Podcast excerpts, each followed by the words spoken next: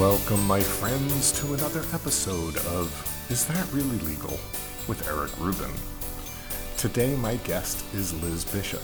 She's an actress I've known since the mid 90s when we did fundraising operettas, Gilbert and Sullivan, to raise money for world hunger. Uh, but she's got a lot more to her as you're going to meet her. She can be found uh, in movies like Little Women and a show called Kevin Can F Himself. uh, but even before I met Liz, she had a very interesting career and life path. She started out in the mid 80s as a sidekick on Radio Luxembourg, which is pretty amazing and unusual. She met her husband when they decided to go boomeranging together. That is not a euphemism, boys and girls, like they really threw a boomerang around. So, you know, no creative person has a straight line in their life in any sense. So I love showing that to my audience. Um, if you enjoy this podcast, please subscribe to it.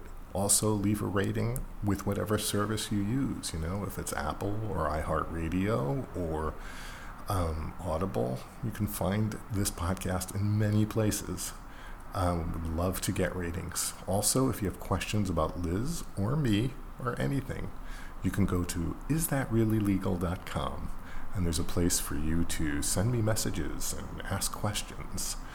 So I hope you enjoy today's episode with the lovely and talented Liz Bishop.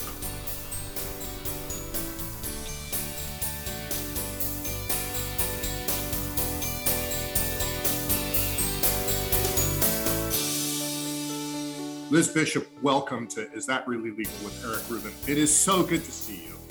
Um, oh my I'll, gosh. I'll probably say in the lead up, I have known you since the 90s there are people listening to the show who were not born yet, and for them, I say screw you. Um, but you and I met because we were doing um, fundraising Gilbert and Sullivan shows. Uh, back in the day, and what fun were they? My gosh, we had Uh, just such a lovely family there. The group of people, ongoing year after year. You know, you, you it, it's like family. You know yeah, I mean? Yeah, and what I loved about it, it was that if you showed up, you participated.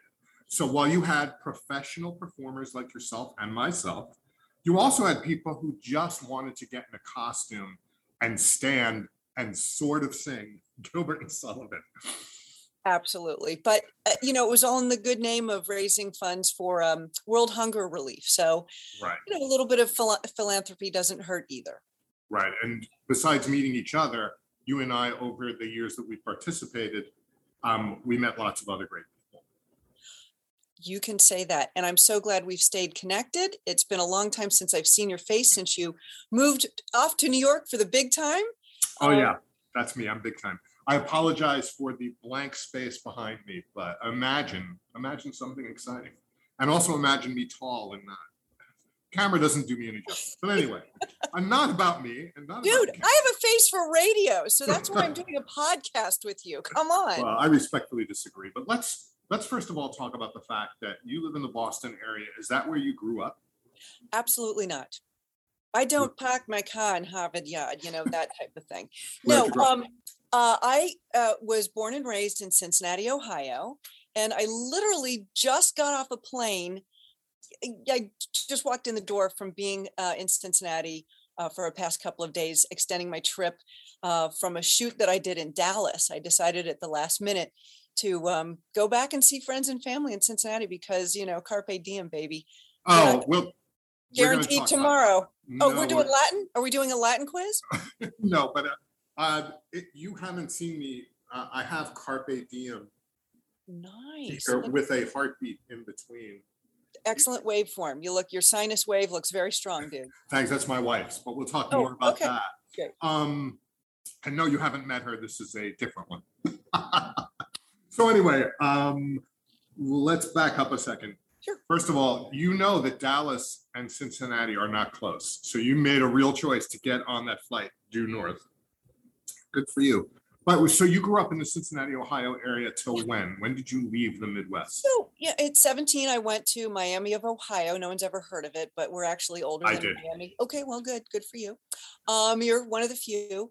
Uh, and then my my junior year of um, university, I was majoring. I wanted to major in theater. Let's start there. And uh, because I did uh, theater from the time I was in grade school and high school, and and my parents, being you know the Depression era folks that they were um, were totally shocked that I wanted to pursue something that you know was perceived to not make any money and they're like oh no you need to support yourself when you get out of college and you need a, a career. And so i showed them and i majored in elementary education which at the time made zero dollars um, but it was a captive audience you know what i'm saying Yeah. So, so you were going the education route as well as theater. I should just say Miami, Ohio, if I'm not mistaken, is one of a small liberal arts school. it is I went to a place called Union College in Schenectady, and they're very similar. So people Very who similar. are looking at that kind of school are familiar with those schools.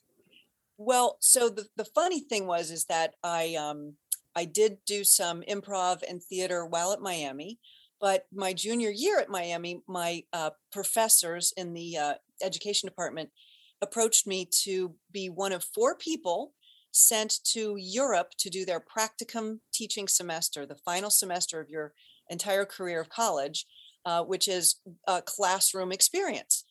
And uh, they saw my outgoing personality, I guess, and uh, figured, or let's get her off campus. You know, um, uh, you know, one of one of the Probably the former.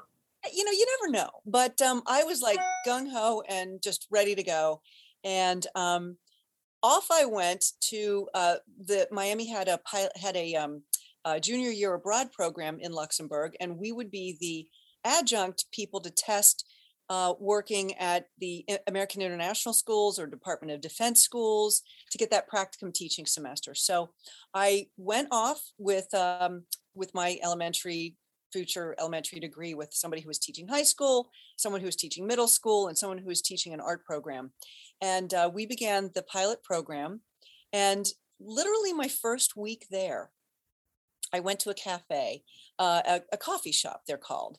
And uh, I was talking, ordering my coffee, and this gentleman came up behind me and said, "Oh, pardon me, you're you're American, aren't you?"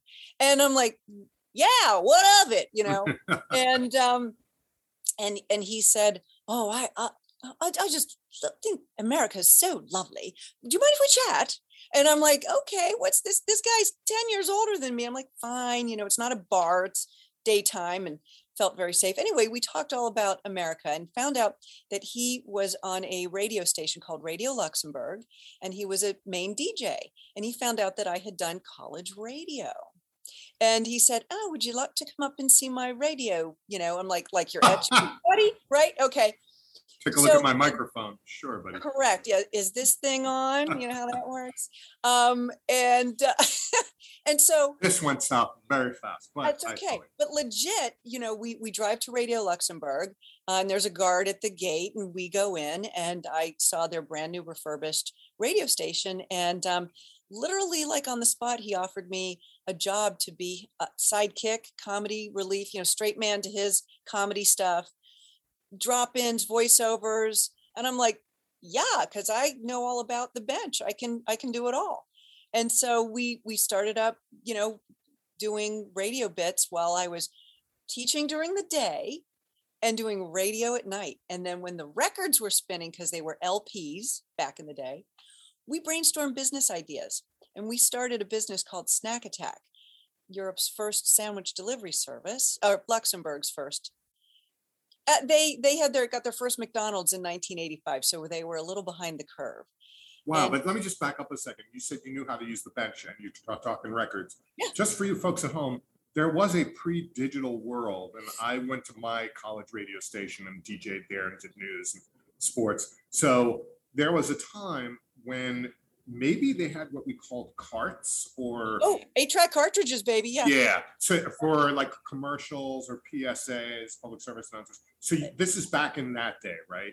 So back in that day, we had reel to reel tape that we would then splice and make our own carts for our drop ins and voiceovers and commercials and things. Yeah.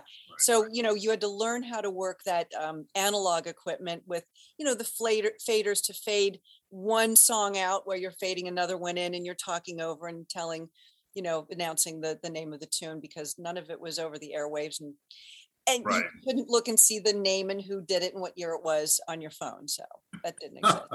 so so it was it was big fun. Um, and we brainstormed business ideas. And because of that, we opened this place called Snack Attack. And that's how I met my husband because he called and ordered a sandwich. And as the story goes, I delivered. Well, let me back up a second. Your husband was living in Luxembourg at the time. So the crazy thing is, he attended Miami of Ohio as well, the same years I did. However, he was in the business school and I was in the education school. You Just never met him met. before. He was in a fraternity and I was like a GDI for anybody who knows what that is. That means goddamn independent for you Yeah. don't know, because I was in a fraternity. Right. So um yeah, I I uh I was a bit out there with the artsy crowd. Let me just say that. I used to have pink bangs. What house was he in? He is um oh my god. Uh bu- bu- bu- boy. It'll come to me. All right. He Well, if didn't you don't know, it's fine. Yeah, right. Good point. Just on the odd chance that we were fraternity brothers and didn't know it. What's your Um, fraternity? Maybe that'll spark my memory. Phi Sigma Kappa. Definitely not. Okay. Prob and and very Phi unlikely. He's Phi Psi. Okay, I know it. It's not. Yeah. Okay. So, um, and by the way, kids, if you are wondering what fraternities were or want to talk more about that with me, you can go to isthatreallylegal.com. There's a place there for you to leave me messages and give me your thoughts. Try to keep them relatively clean, and I will talk about them either on the show or get back to you. Um, but anyway, back to Liz Bishop. Um, so you meet your husband on a delivery that um, I'll just keep it clean. Did you start dating him uh, right away? Or Actually, he was more interested in my large-chested friend Katie. Um, so, um, so, but that's okay. There, it was a group of expats um, that got together uh, quite regularly for you know Chinese, you know, buffets and movies and things, and um, uh, you know, it it actually then became more apparent that oh, that's the cough button. Um, more apparent that uh, that you know I had the better personality. Let's go You back. had- the whole let's back- package is better. I mean, Oh, why? Thank you, thank you so much. So, um, so yeah, no, we he asked me on a um, a boomerang date, and to which I said he he said you know asked would you like to go boomeranging? And I'm like, oh yeah, let me see if Katie's busy, and she said he said no, just just you and me. I'm like, okay, okay. Now for those, I I have to tell you, you we've boomeranging. Unless I'm mistaken, that is an Australian sport. Mhm. Luxembourg throwing me a curveball as well as a boomerang. Is it something just it was popular at the time? No, that's my husband. He's a very unique individual as well. And, um, you know, I think, I, I'm not sure if he brought one from America or he bought it there. I can't remember, but we drove to the middle of nowhere to learn together how to throw a boomerang because they do come back and you catch them. Yeah, and by the way, don't try this at home or in my neighborhood in Brooklyn because you will kill somebody and possibly yourself. Side note, there's a Sherlock Holmes episode with the relatively new one with Mr. Cumberbatch. I don't know if you've watched those episodes on the BBC. I have, but not the one with the boomerang. There's one where a boomerang plays a role. Um, but in any event, um, they can travel quite a distance They and do. they can It's- go very fast. It's based on the size of the boomerang. So Oh. it, the, the larger the boomerang, the bigger the circle. And it Okay, well, this is all about dating now. Yeah. Oh, no, oh, That's, that's Mind careful. I was. I was just in Texas where the billboards advertise um, male enhancement, let's just say, on the side Wow. of the road. so So, you can, because okay. everything's bigger in Texas, or at least they want to be. Bigger. right, good, good call. So, um, so you end up meeting and ultimately marrying this fellow Yank. Um, you know, you're back in the States. How did you ultimately end up in the Boston area? Because that's how long, you know, I know you from that.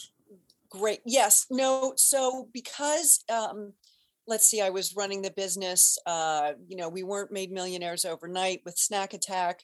Uh, I parlayed that a little bit into um, being a bartender at a um, Mexican restaurant, and uh, and ultimately managed the bar in um, Luxembourg.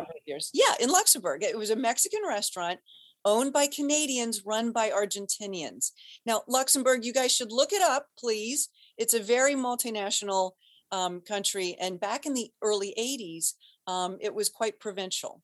Uh, like I said, it got their first um, McDonald's in 1985. Well, um, it was the middle to late 80s that Luxembourg, uh, that Switzerland decided to turn state's evidence for the IRS for um, secret holdings of monies. And Luxembourg is where all that money then left Switzerland to come to Luxembourg. Uh, and it was the seat of the one of the seats of the European Parliament. And um, so it has 128 international banks, all in one little country the size of Rhode Island. Lots of chocolate too, but yeah, and the Swiss still just as a side note, not to get political, there's still a lot of money and other stuff the Swiss have that they haven't talked about. Uh, that was looted from a variety of people during the 30s and 40s. And exactly. That's why they turned it over to the IRS. Yeah. All right. Well, let's leave the Swiss alone for a moment. I have friends in Basel and uh, other and Bern and they know. Well, they're, and the they're, other they're thing is, you know, yes. they have more. They have more guns per person per capita than United States citizens. Switzerland. Look it up. Yep. Oh, I, I believe you, and far less gun accidents. But again, we're not going to get into no, that. No, no, Just, just it's a little tidbit for the next time you want to be who one wants to be, who wants to be a millionaire. Because I know I've auditioned for the show. You will be my call. You'll be my call. Uh, but um, at so, so you you basically it's interesting to me that you have since I've known you been this sort of blend of creative performer and entrepreneur. So it's actually not that surprising that that's your roots as well. And, and uh, in case you haven't listened to a lot of the show, and I'm going to assume you haven't, um, I like people who listen to understand there's no straight line in life. That if they see someone who's successful, whether it's Madonna, who you know was an overnight success after 10 years yeah, of working like in clubs or whatever. Yep. I'm sorry. I, like I just, all of us. Right. Uh, or people who didn't, you know, who there's no straight line and there's plenty of hurdles and there's lots of lessons. I love this, Eric. Yes. Yeah. And also, especially that women and queer people and people of color, you know, should not think that they can't do anything. Um, of course, I have a few white guys on the show too, just to round it out, like myself. But uh, in any event, um, I've never been struck by any sense that you felt you couldn't do something. No, I think my um my esprit de corps is it's an improv, an ongoing life is an improv. Yes, and you know, you you have to be continually open to what the universe has in store for you by just saying yes to everything and anything. And then magically doors open up because you say yes to whatever it is. I have very young people, you know, I'm 58 now, mm. and I, I do these films with young people who are straight out of college or didn't go to college and want to be successful, you know, actors. And they haven't necessarily done the time to invest in classes or they majored in theater and it, it was very easy because they were a big fish in a small pond but now they're trying to like chase fame and fortune. And my advice to them is that's not how that happens unless you're very very very very very very lucky or connected. And um and even then it's not necessarily lucky because you may find the circumstances are not what provide happiness anyway like you said, oh, once I get the big role, once I get the money, once I get the adoration, I'll be happy. And then they discover that's not what makes you happy. It's and then, yeah, it's a big, it's a big crash for many people. Or it's a trap because then you just want the bigger, better next one and or it's fleeting or you'll never get picked up again. So but i have i have young people friends that come to set and they complain that oh my gosh i only had one line. I can't believe i drove all the way here for a fitting and then all the way here for a and i'm like but you got one line and the next time you're going to get two and and so on and so forth. So it's a it is a nonlinear thing for sure. Yeah, yeah. So, so let's get again back up a little bit to ultimately you leave Luxembourg. I assume was that at the normal course, or did you stay longer at Luxembourg? Well, my provisional certificate for teaching um, uh, lasted for four years, and I had to come back to the States and get a teaching job or reapply to a state to get my certification, you know, back online with continuing education or what have you. And um, so I, I announced to Mike that, you know, hey, I think I need to um, go back to the States because, you know, I went to get a teaching degree and I'm not teaching and, you know, that's my my career and um, and I should do that. And he said, well, I'll come with you. I'm like, well, I can't make you leave your job, but he's like, but I want to.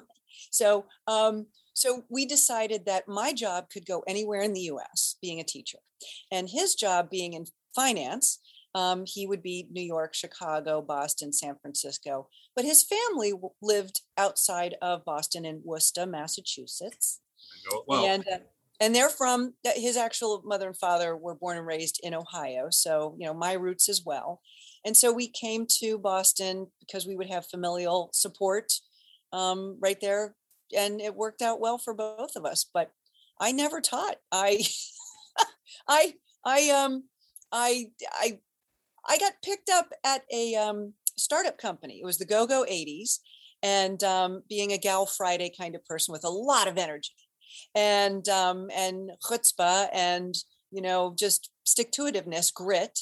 Um, you know, I can do anything. I just I just have this feeling that you know, hey, I'll learn it or I'll figure it out or I'll find out how to learn it and do it.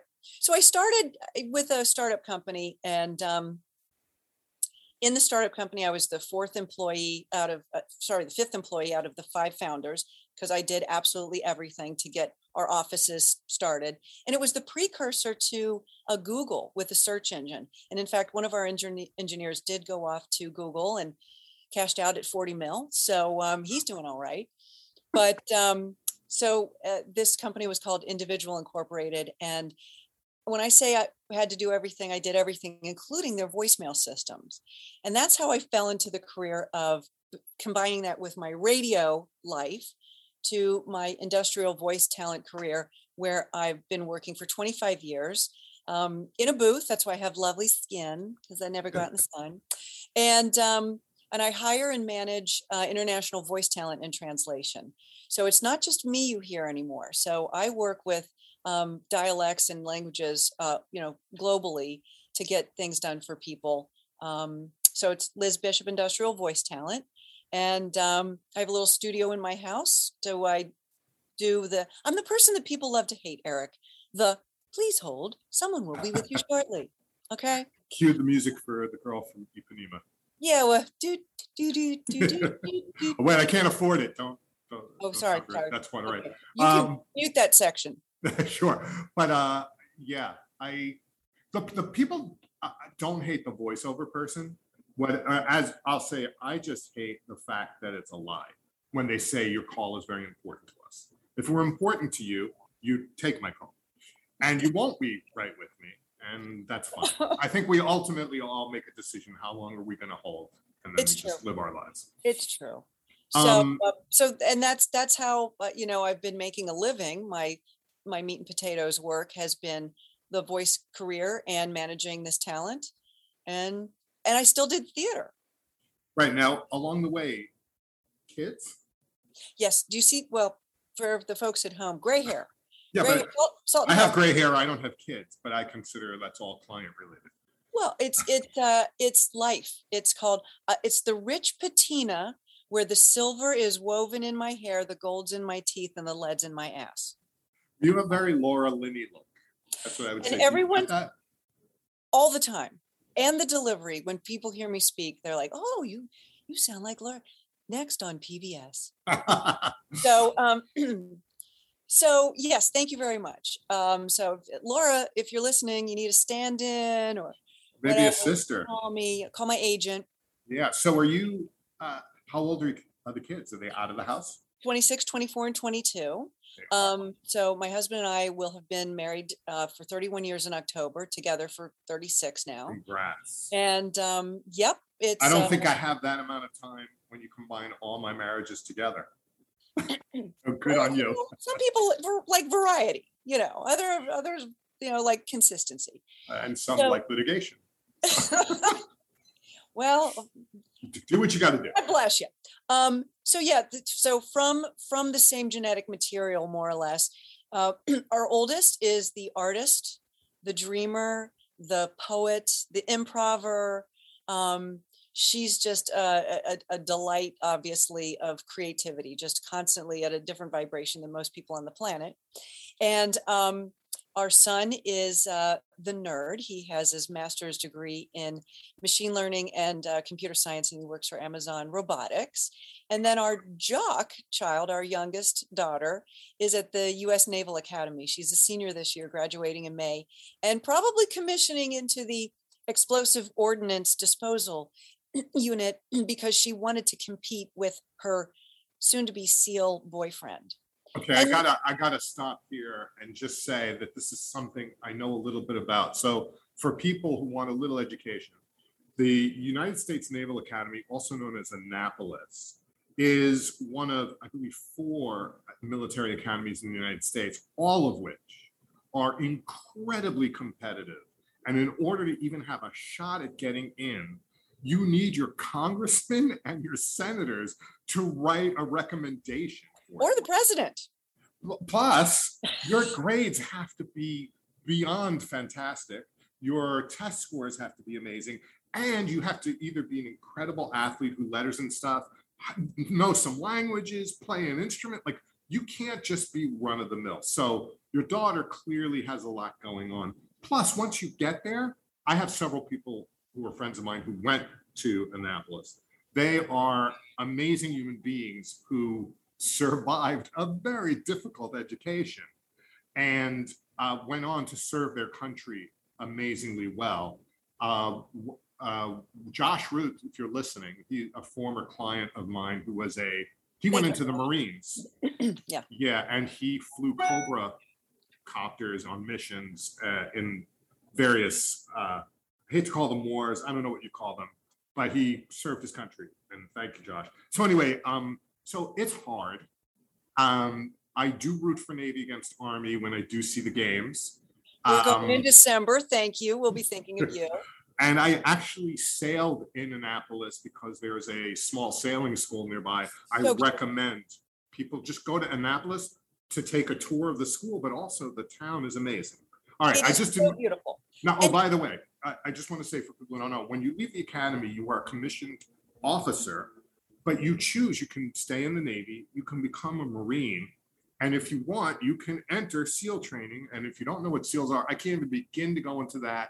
You could talk to my good friend Suzanne Brockmann, pick up one of her books, look it up on the internet, people. They are the top ranked commandos. Unfortunately, they don't take women. Otherwise, my guess is your daughter would do that.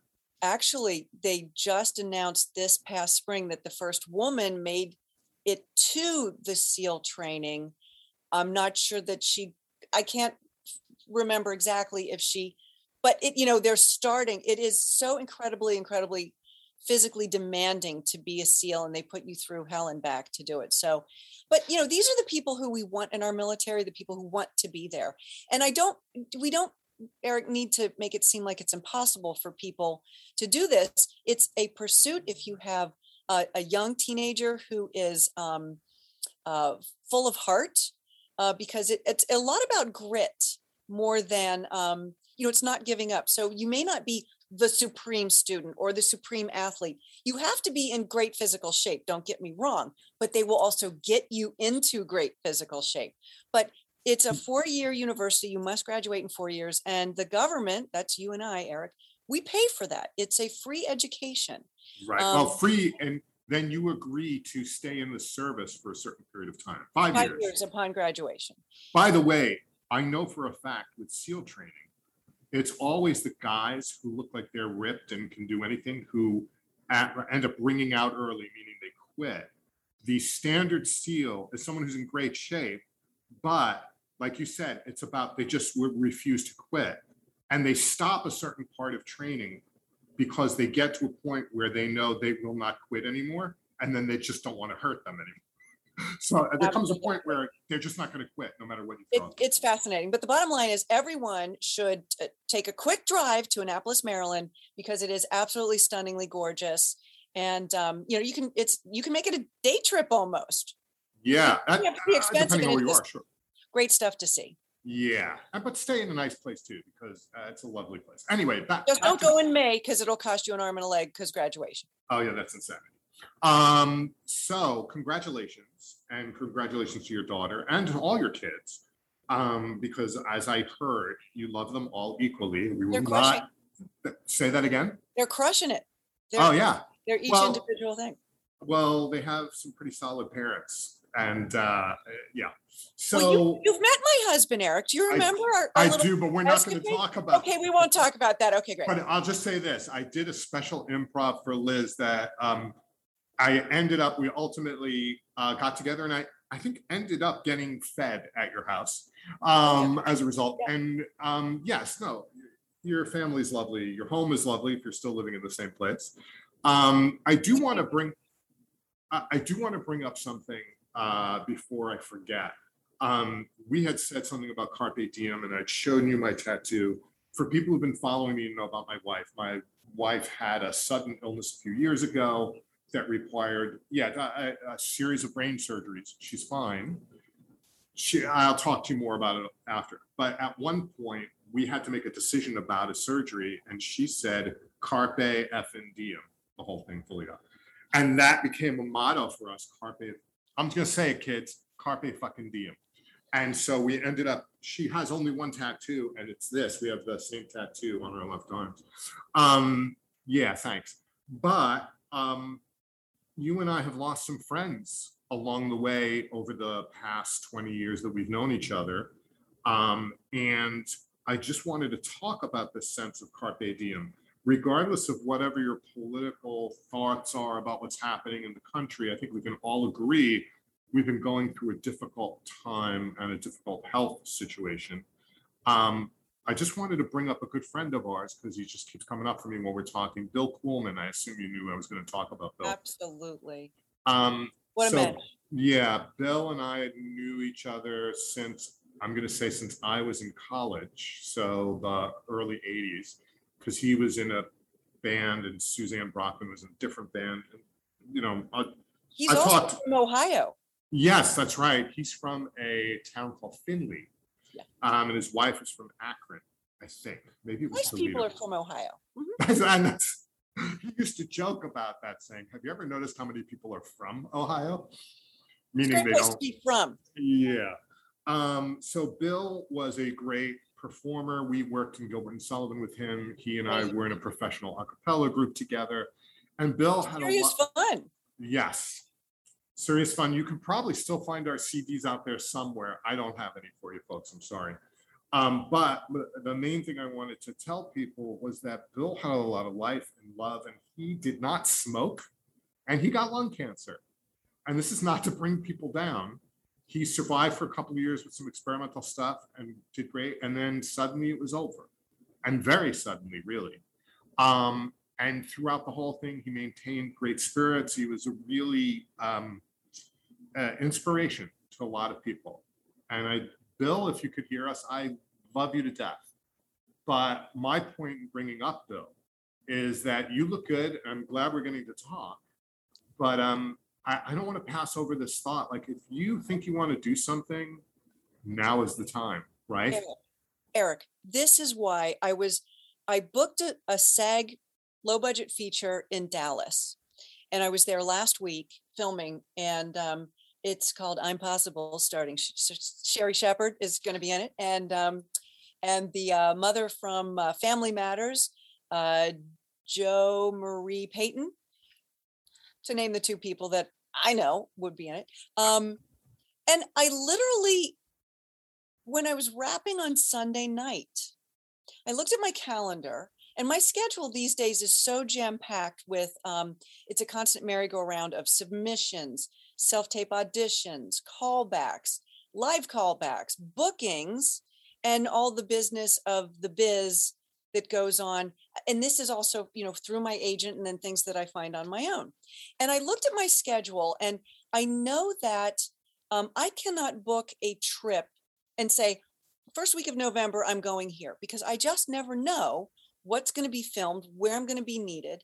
And so i looked at my schedule and i said you know what? My mother's 92nd birthday would have been on tuesday and this is sunday night at 12.30 at 10.30 at night and i said I don't care what what it costs or you know how it inconveniences me for like I play bridge competitively. I have two bridge groups that I'm in, and I had to cancel and postpone those. But I said I'm going to go to Cincinnati and do what my mother would have loved for her birthday, and see my family and see my friends. And it was all very last minute. And if you could see me, that's great. We had a meal. If you couldn't, we talked on the phone while I was driving to meeting somebody with a meal because I don't get back to Cincinnati with with COVID and the shutdown. I think we've come to focus on what's really important is the connections in life, the you know the people that matter to us and keeping those connections alive. And it's really tough on one hand. It's easy because we can all text, but then we never do. And so I put, you know, boot to butt, rubber to the road. And I called my husband and I said, Hey, I'm going to go to Cincinnati for three days. And I just changed my Southwest baby you know, no change fees. and um, they just switch gears. And uh, lo and behold, I found myself, you know, Monday night in Cincinnati. And Tuesday, I spent the day going to my mother's birthplace. And she was an artist. So I went to the Cincinnati Art Museum and I enjoyed her favorite ice cream uh, at her graveside. And um, that's and, so sweet.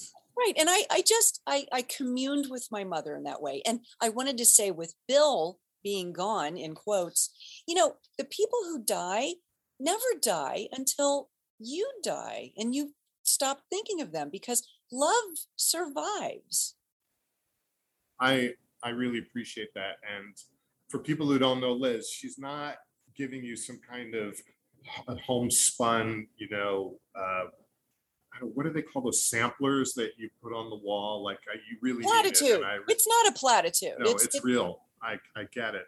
By the way, as a side note, I had nothing to do with the movie, but the movie Coco really reminded me of that. Um, if you've seen the Disney movie where you know the Day of the Dead stuff, but oh, that's cry, not cry. my culture. Yeah, yeah. oh my god. Yeah. Um, but I, I, agree with you, and um, it's been. And so I did it. Yeah, that's great. You know, Zoom. I, I work uh, with a, a couple of a whole bunch of people that we do how do I put this? We, we I do seminars uh, you know, on being here, being present, and uh, they involve people literally all over the world. And we used to do them once a month somewhere in New York. Now we do them weekly on Zoom. Right. And I can see my friend in Hong Kong, another one in Sydney, several in Basel, Switzerland, several in Hamburg or Cologne, and we all hung out, hang out together. And in a strange way, COVID has been really great for me to see my friends. If you like, this is when you make the decisions. Also, um, my wife's cousins live in Florence, Italy, as well as Colorado. I know they go back and forth. So we're we love Sicily. We're going to go back to Sicily, but we're extending a trip. I mean, everything you know being open and whatnot. We're going to go to Florence. And what's very interesting is that fit in. Before all of the COVID and before my wife's health issue, if she said, I want to take the extra week and go to Florence, other than I don't know if I can take two weeks from work. Now it's like, I'll just take my laptop and, you know, I'll wake up extra early or stay up late. If I have to, there's Wi Fi everywhere.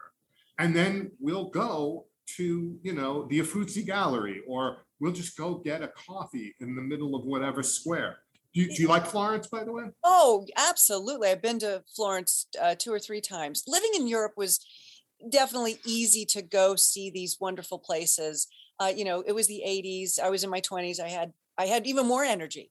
Um, but uh, you know, we've we've instilled in our kids the um, uh, ability to, eh, you know, question and learn about other cultures, and we've taken them all over the globe uh, to get a perspective that's other than your own backyard or your own bubble town or you know whatever it is uh, because you need to expand your horizons. You know it dovetails with my business because i pick up little bits of languages because i think that's how you communicate with people in the world overall. If you even attempt to say you know bonjour to someone who's french they it blows their mind because in america we're the you know we're the dog wagging the tail and we think we don't have to reach out or learn about other cultures and and it, it couldn't be i mean i think that's part of our great divide. America is so big vast in size and we're you know 50 states of different cultures and then pockets of cultures within that.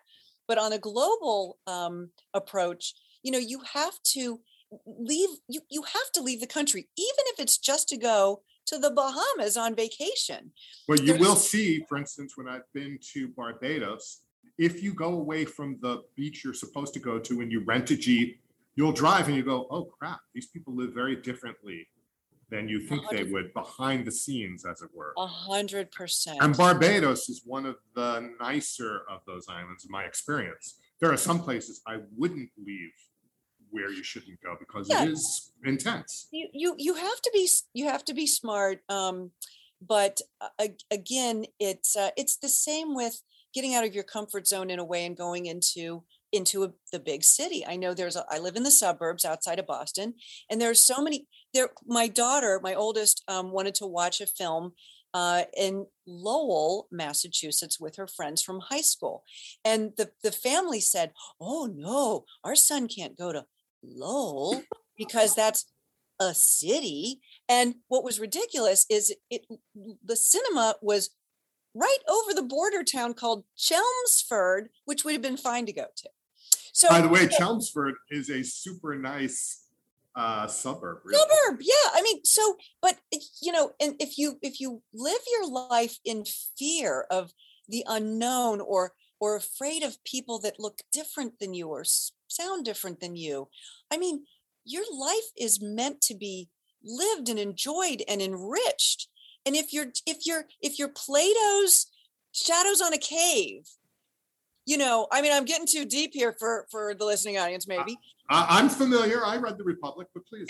so, so if you're, uh, I, am just trying to impress you, Eric, because I know you're very smart I, I'm, I'm impressed. Very educated. As smart as I'd like to. But, but if you live in that cave and all you see is your shadow uh, projected on the wall and that's all you know um, you know i guess if that is is important to you and makes you happy to be comfortable then have at it we're still in america where you can be you and i can be me and i think you know that strengthens us but we need some more understanding in this country not to get too political about seeing other people's perspectives well i think what i like is that uh, i agree with you i think everybody needs to travel if they can, especially in this country, which I've hit like 46 states, and wow. outside, yeah, and outside of this country.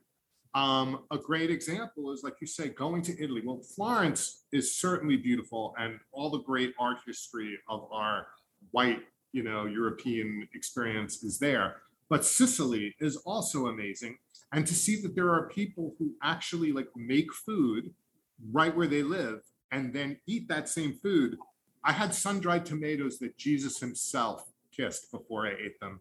They were the best thing I've ever eaten in my life. And I people need to go to Sicily to eat food. But aside from all of that, you you see how self-centered we can be in America. Quick, quick story. I was having lunch with friends in Hamburg, Germany, and they were kind enough to give me a multi-language menu because they spoke English and German but they didn't want to do the whole trip. So like they gave me the English menu, which was multi-language. So each page had a little flag at the top right for each language that it was. So the French flag for French language. And I'm looking and I keep turning. I'm like, they, this menu screwed up because I don't see an American flag. They clearly don't have. Yeah, exactly. By the way, this is me, you know, with a law degree. And they're like, no, no, no. And they point to the Union Jack. Yeah. Oh, that's right. I speak English. So I was, you know, not the brightest bulb. Yeah, exactly my point. Is it's a very narrow, blinded view of the world. Um, and by the way, other countries, when you go to their subway systems, I live in New York, as you know, in Brooklyn. I love the subway here. Sorry, folks, I just do. It's amazingly fast and relatively expensive for what you get, but it's Relatively noisy. efficient. Right. It's noisy. It smells bad sometimes. And it's not super easy to get around if you don't know. Like I, I can take anybody anywhere. I'm very familiar with it. But in Europe, they have so much more machines, so many more machines that are multilingual. You can hit the flag and it will do. I mean, it's just, yeah. So we've got a lot to learn. I mean, I was in Spain before the before the lockdown stuff. I was in Madrid, and they Oh. have beautiful subways in Madrid. Uh, in- Silent. Hmm? Uh, the art in Madrid. Yeah, I went to the Yeah. Prado. I went Yeah. to the Regina. Is it Regina? I- Sophia Regina. I think it's, it's a beautiful. I went to a bunch of galleries and things. Yes. And by the way, food, Madrid, fantastic. Again, yeah. Toledo, amazing. Um, maybe I'll just turn this into a travel uh, show. Um, but I do agree with you. I think that it's really important that people travel. So now what you're doing is you're a you're a working actress. Um, you're one of three now people in Boston that I know of who can actually, and it's probably more like five to ten, Yeah. who are are making money acting in Boston because it's not a huge city. Frankly, I think of Boston as a town uh, more than Yeah, a city. compared to New York. Yeah, uh, and so you may even know the people I'm talking about, like Amy Doherty. I don't know if you know who that is. She does a lot of theater.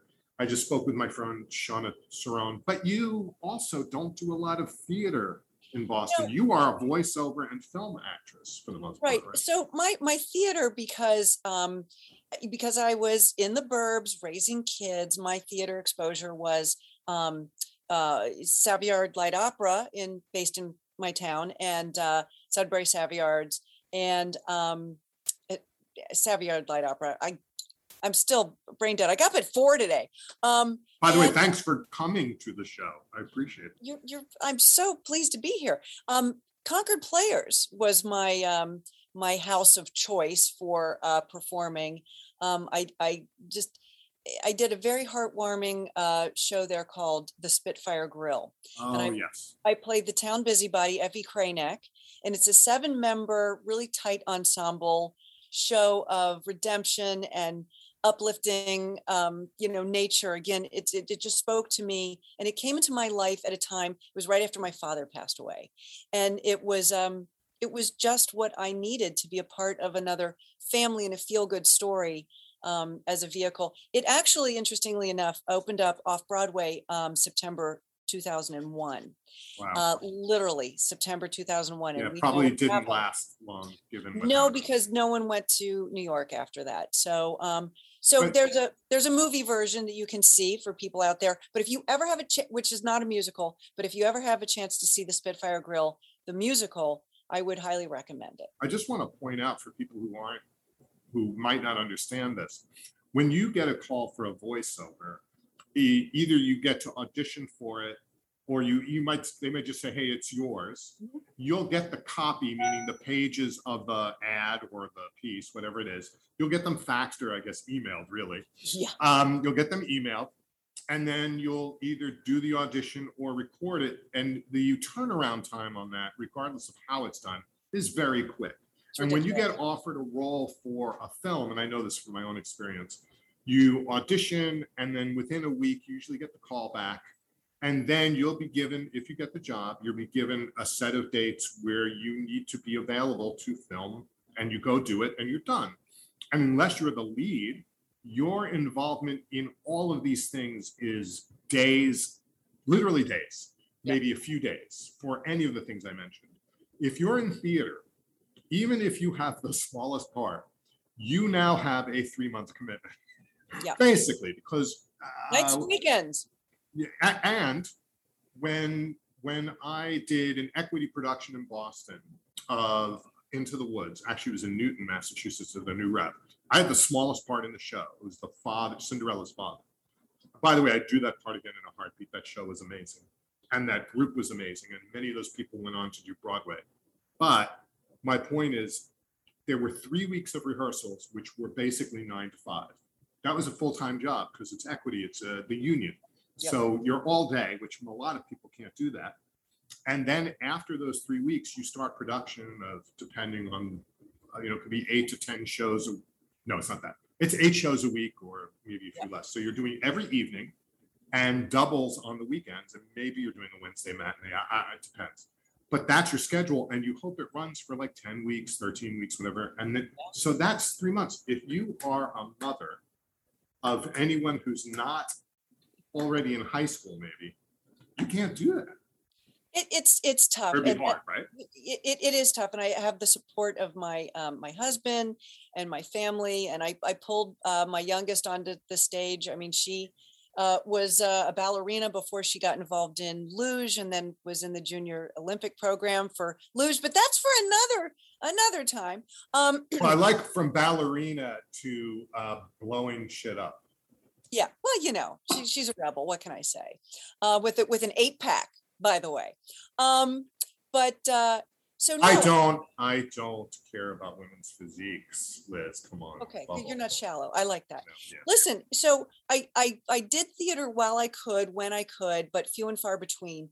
And literally, little little women fell into my lap because one of our friends, Alan Rower, from the Savoyard, uh, Sudbury Savoyards, posted on Facebook one day that Little Women um, was looking the uh, uh, Sony production uh, that was just being filmed up here was looking for people to be background actors.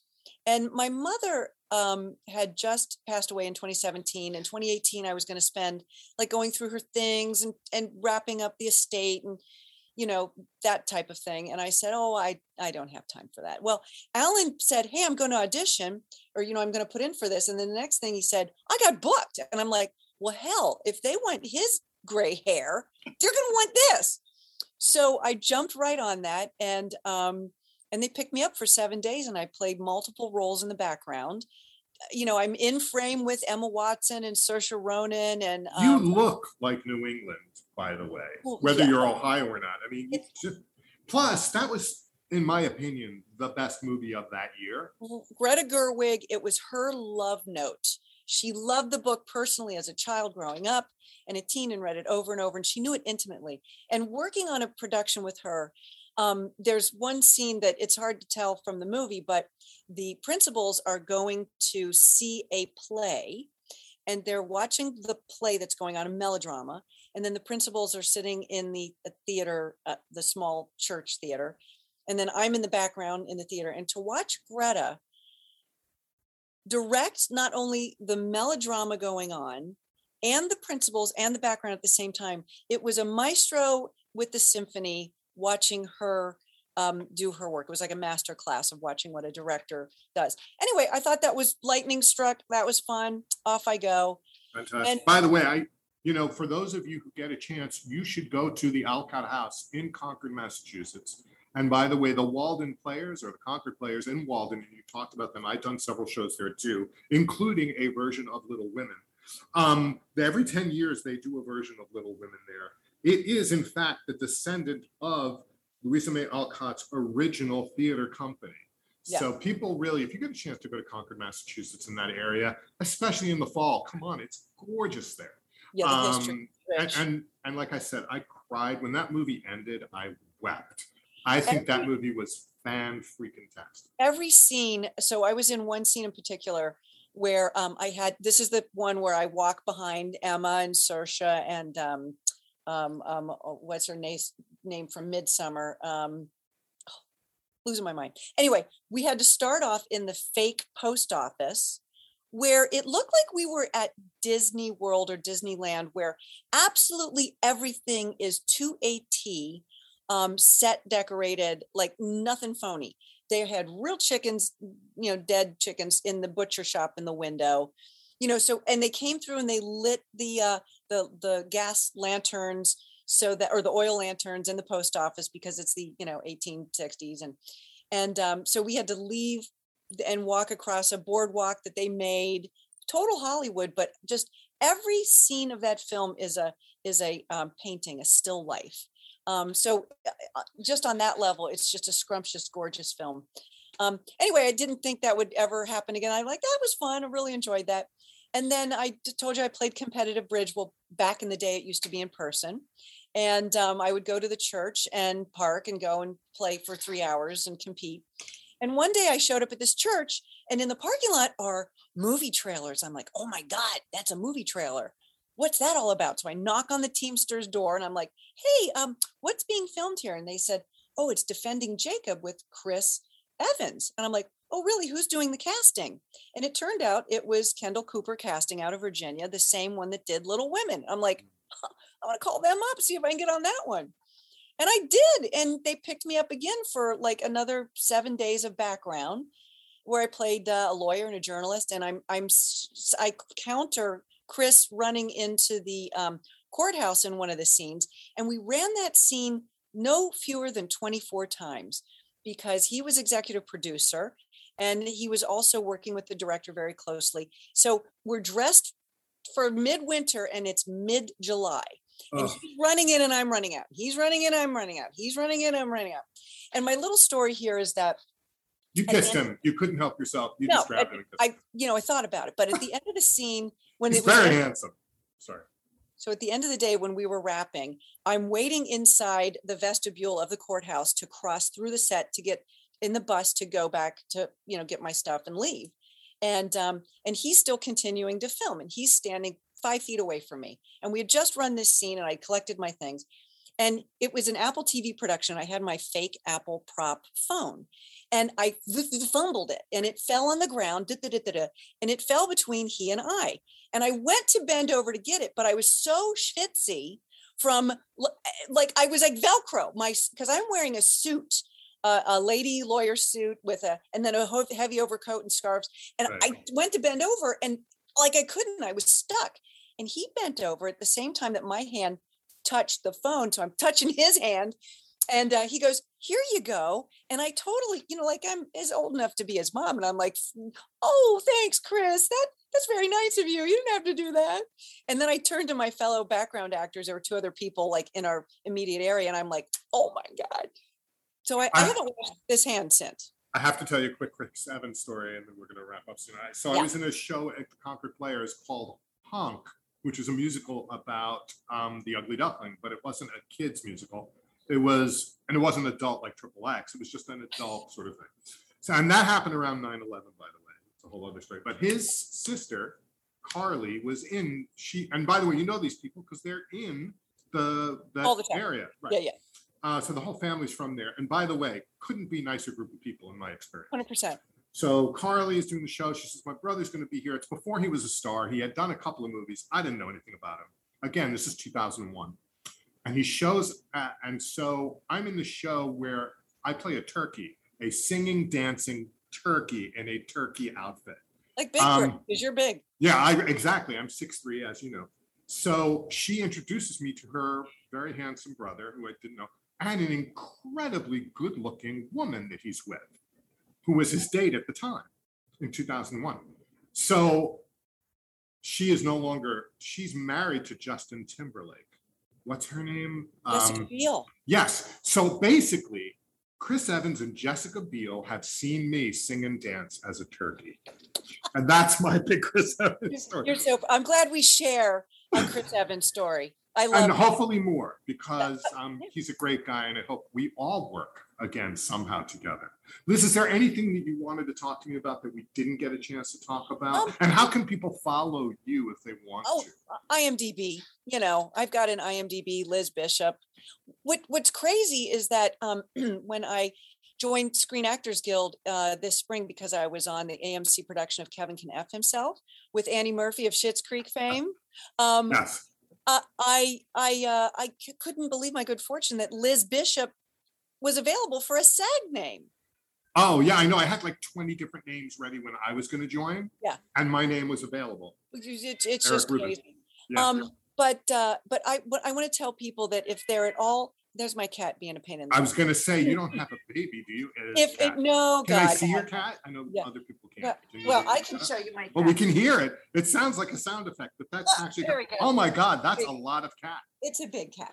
Um, but I want to tell people that. So I I went from doing the background work with defending Jacob, and sitting around going, oh my gosh, these are my people. I always thought that film TV people were lazy bums because it is so much to be in the theater.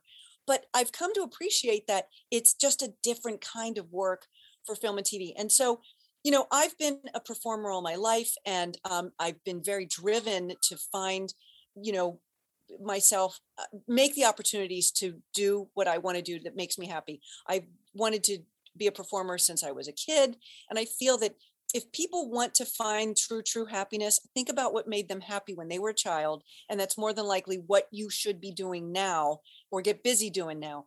But um, you know i i was i i've been very blessed to uh, be signed by an agency model club inc, in boston. Thank you very Oh, much tim ayers if you're listening. Um, and uh and yeah so i can't believe my good fortune for uh commercial work in the area uh you know film and tv work. And uh you know it's it's all what you make your mindset to be and if you audition for something and they say no no just means not yet your time will come it's a numbers game I love that. I couldn't Stick agree it. with you more. What's your cat's name? amber Well, Amber's very attractive and very noisy. she hasn't But- seen me in a week Oh, okay. Well, then I would be noisy too. Liz Bishop, I mean, I'm just so glad to see you. Thank you so much for being on Is That Really Legal with Eric Rubin. It was just a pleasure.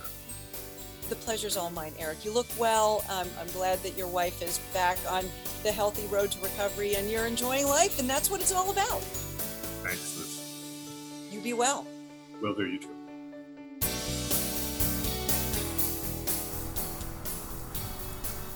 Well, I hope you enjoyed meeting Liz. It was so great to reconnect with her.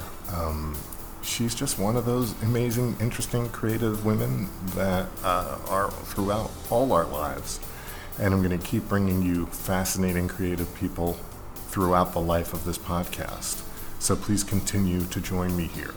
If you have people you think I should be interviewing, or if you want to know more about the people I've already interviewed, you can go to isthatreallylegal.com and leave me a message, or also look at the bios and information that I leave there about my guests.